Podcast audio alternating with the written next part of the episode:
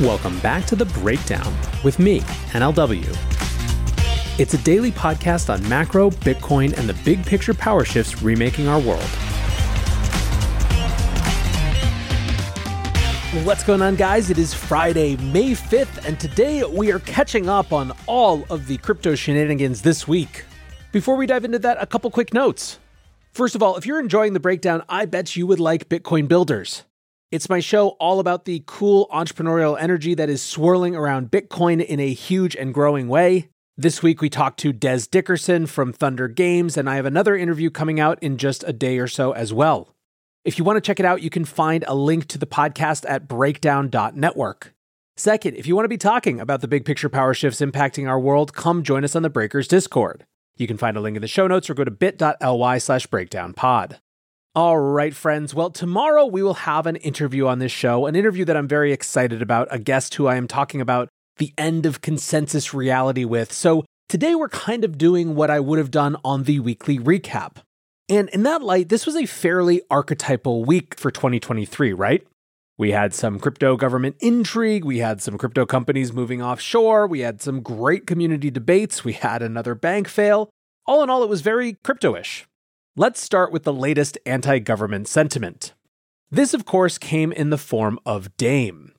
Now, DAME, for those of you who missed my show on it, was the digital asset mining excise tax, and it was announced by the Council of Economic Advisors for the White House on Tuesday. Their Twitter thread announcing it says Crypto mining is a process for validating transactions among holders of crypto assets.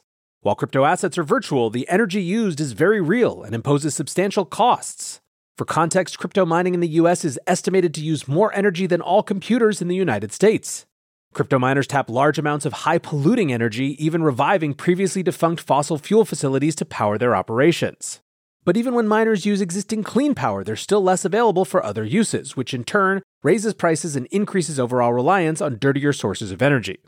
Crypto miners' intense and volatile power consumption can also push up electricity prices and make local electrical grids riskier as a result of increased strain on equipment, service interruptions, and safety hazards. And there is little evidence of benefits to local communities in the form of employment or economic opportunity, and researchers found that minor increases in local tax revenue are more than offset by increased energy prices. Some states and localities are beginning to address the issue, but to ensure that crypto mining is not simply pushed from one local community to another, there is also a role for national policy. Ultimately, the primary goal of the DAME tax is for crypto miners to pay their fair share of the costs, imposed on local communities and the environment. So, as you can tell just from that announcement, this is a pretty aggressively positioned thing. And of course, Bitcoiners saw right through it. Many viewed this not as a serious policy attempt, given that it would have to go through the appropriations process in Congress, but just an attempt at extortion. Bitpaine writes Those of you confused about how the US system of government works, they have no intention of banning Bitcoin mining. Mining is a nascent industry, growing fast. Congress wants its pound of flesh. Threaten ban, industry makes some fiscal promises to 2024 campaigns. Bye, DAME. Now, another big theme of conversation was that this sets a very, very bad precedent, not just for Bitcoin and digital assets, but for any industry which might be or become politically unfavored. Tom Mapes writes The White House blog on the digital asset mining excise tax can be shortened to one sentence If the government doesn't like how you use energy, you will be penalized. All industries should be keeping a close eye in opposing these tactics because you could be next. Now, this also got a comment from new presidential candidate Robert F. Kennedy Jr. He writes Cryptocurrencies led by Bitcoin, along with other crypto technologies, are a major innovation engine. It is a mistake for the US government to hobble the industry and drive innovation elsewhere. Biden's proposed 30% tax on cryptocurrency mining is a bad idea. Yes, energy use is a concern, though somewhat overstated, but Bitcoin mining uses about the same as video games, and no one is calling for a ban on those. The environmental argument is a selective pretext to suppress anything that threatens elite power structures. Bitcoin, for example.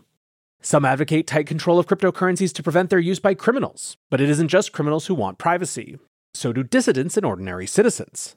Governments harass their enemies and crush dissent by controlling bank accounts and payment platforms. Until we restore trust in government, a distant prospect, we need cash and crypto to ensure freedom.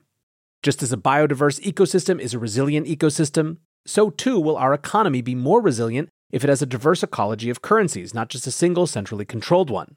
We are seeing today how fragile our over centralized system is. Now, obviously, this has put RFK Jr. quite on the map of Bitcoiners. but it also put him in the political crosshairs of Bitcoin opponents like Brad Sherman. Congressman Sherman yesterday tweeted the announcement from the Bitcoin conference that Robert F. Kennedy Jr. would be speaking at the event in a couple weeks. Sherman writes 60 years ago, the late great Robert F. Kennedy went after tax evaders as U.S. Attorney General. Today, his son is slated to speak at a conference for tax evaders. Now, this, some of you might have seen, got a response from me. Obviously, Sherman is trolling. Obviously, he's trying to provoke a response. Obviously, he's using incendiary, inflammatory language accusing the entire population of Bitcoin users of being tax evaders. But I kind of went off because I think it represents a much more virulent and problematic strain in American political discourse that is far more concerned with affirming priors and scoring political points on the basis of cheap Twitter shots than it is in actually engaging with any substantive issues. Now, it is one thing for people to study crypto closely and come to the conclusion they don't like it. This does, believe it or not, happen sometimes, and I disagree with them, but man, we can have a conversation. With that set of people, you can find common ground. I think of Associate Professor Rohan Grey, for example. He is no fan of cryptocurrencies. In fact, he's often arguing with Bitcoiners and other coiners on crypto Twitter. But Rohan shares a real concern about surveillance and CBDCs. And because his position is thoughtful and considered, we can find common ground in that. The Brad Shermans of the world, on the other hand, their entire worldview is dictated and defined by dismissal of anyone who doesn't think like them. Their life is just an endless series of meaningless actions that take place between sound bites, and those sound bites, meanwhile, are just the most important thing in an endless series of meaningless events that take place between elections. It's no way to live, and it's certainly no way to run a country. But it doesn't matter. At the end of the day, Sherman is an ossified husk of the gerontocracy, and I genuinely believe dynamic, thoughtful debate will prevail.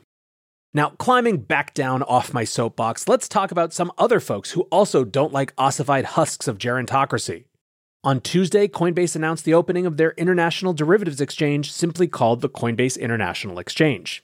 They tweeted, Today, Coinbase launched Coinbase International Exchange and will begin by offering Bitcoin and ETH perpetual futures settled in USDC with up to 5x leverage to institutional clients in eligible jurisdictions outside of the US. As a global company, we're working hard to help update the financial system by building trusted products that expand the utility and adoption of crypto because we believe crypto and blockchain technology have the ability to increase economic freedom and opportunity around the world. Now, trading on the exchange has begun, and Coinbase is welcoming institutional clients on board as long as they're not based in the US. Retail customers will not be granted access to the exchange, but Coinbase plans to expand their offering to, quote, non US professional investors and advanced retail users in eligible countries. Coinbase has pledged that external market makers will be providing liquidity, meaning Coinbase will not have a proprietary trading desk using the exchange to trade against customers. The exchange is based in Bermuda and regulated under the local crypto framework, which Coinbase says, quote, is known for a high level of transparency, compliance, and cooperation. Speaking to what this means for their commitment to the United States, Coinbase wrote, Rest assured that Coinbase is committed to the US, but countries around the world are increasingly moving forward with responsible crypto forward regulatory frameworks to strategically position themselves as crypto hubs. We would like to see the US take a similar approach instead of regulation by enforcement, which has led to a disappointing trend for crypto development in the US. The Coinbase International Exchange is an expansion, bringing the safest, most trusted name in crypto to the global market. Crypto trader Sam Price writes it's a crying shame that innovative US companies like Coinbase are being forced to release their new products exclusively to foreign customers. Shame on you, SEC. Now, not to be outdone, Gemini joined Coinbase in launching their international derivatives exchange on the same day, more imaginatively calling the exchange Gemini Foundation.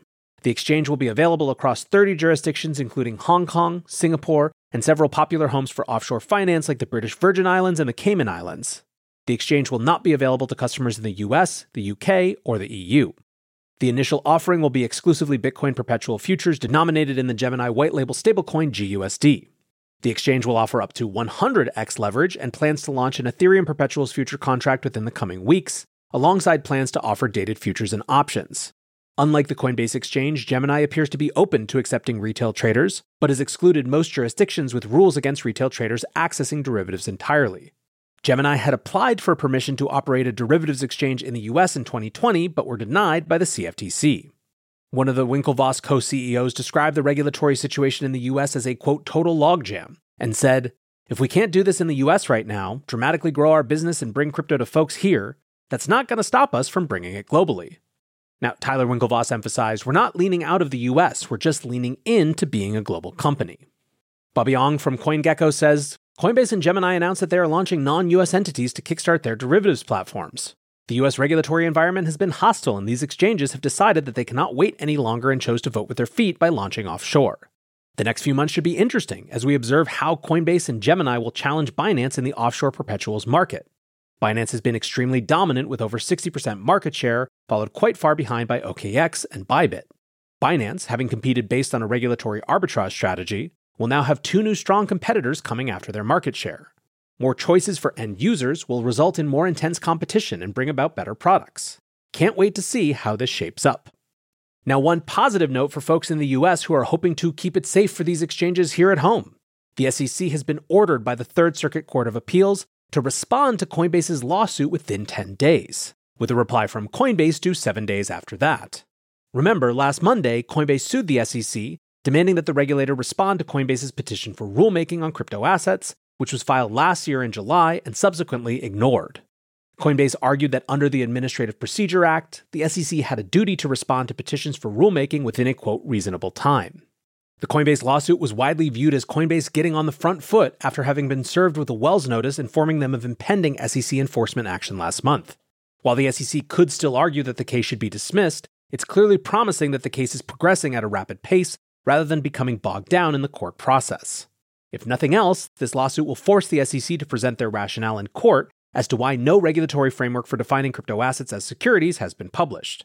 That potentially grants Coinbase a useful legal argument that compliance with non existent rules was impossible during forthcoming enforcement actions. Now, staying on the front of companies that are expanding in the US, Venmo had some interesting news.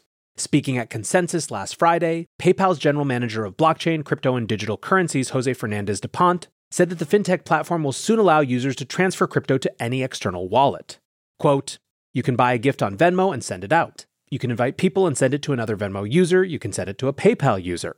You can send it to an external wallet. You can send it to a hardware wallet, which we think is something fundamentally important. Consumers have been asking for that for a while. PayPal accounts have been able to transfer crypto externally since August last year, so this brings Venmo up to parity with that. da Ponte also flagged an interest in getting involved with Web3 payments and crypto powered gaming, saying the gaming industry is one we think is very ripe for the adoption of cryptocurrencies. Tree of Alpha writes Am I mid IQing if I think PayPal and Venmo crypto transfers between people into other wallets in the ecosystem sounds kind of huge for adoption? Probably. Bankless host Ryan Adams says Venmo is now allowing its 60 million customers to withdraw directly to a non custodial crypto wallet. Exit the banks and go bankless.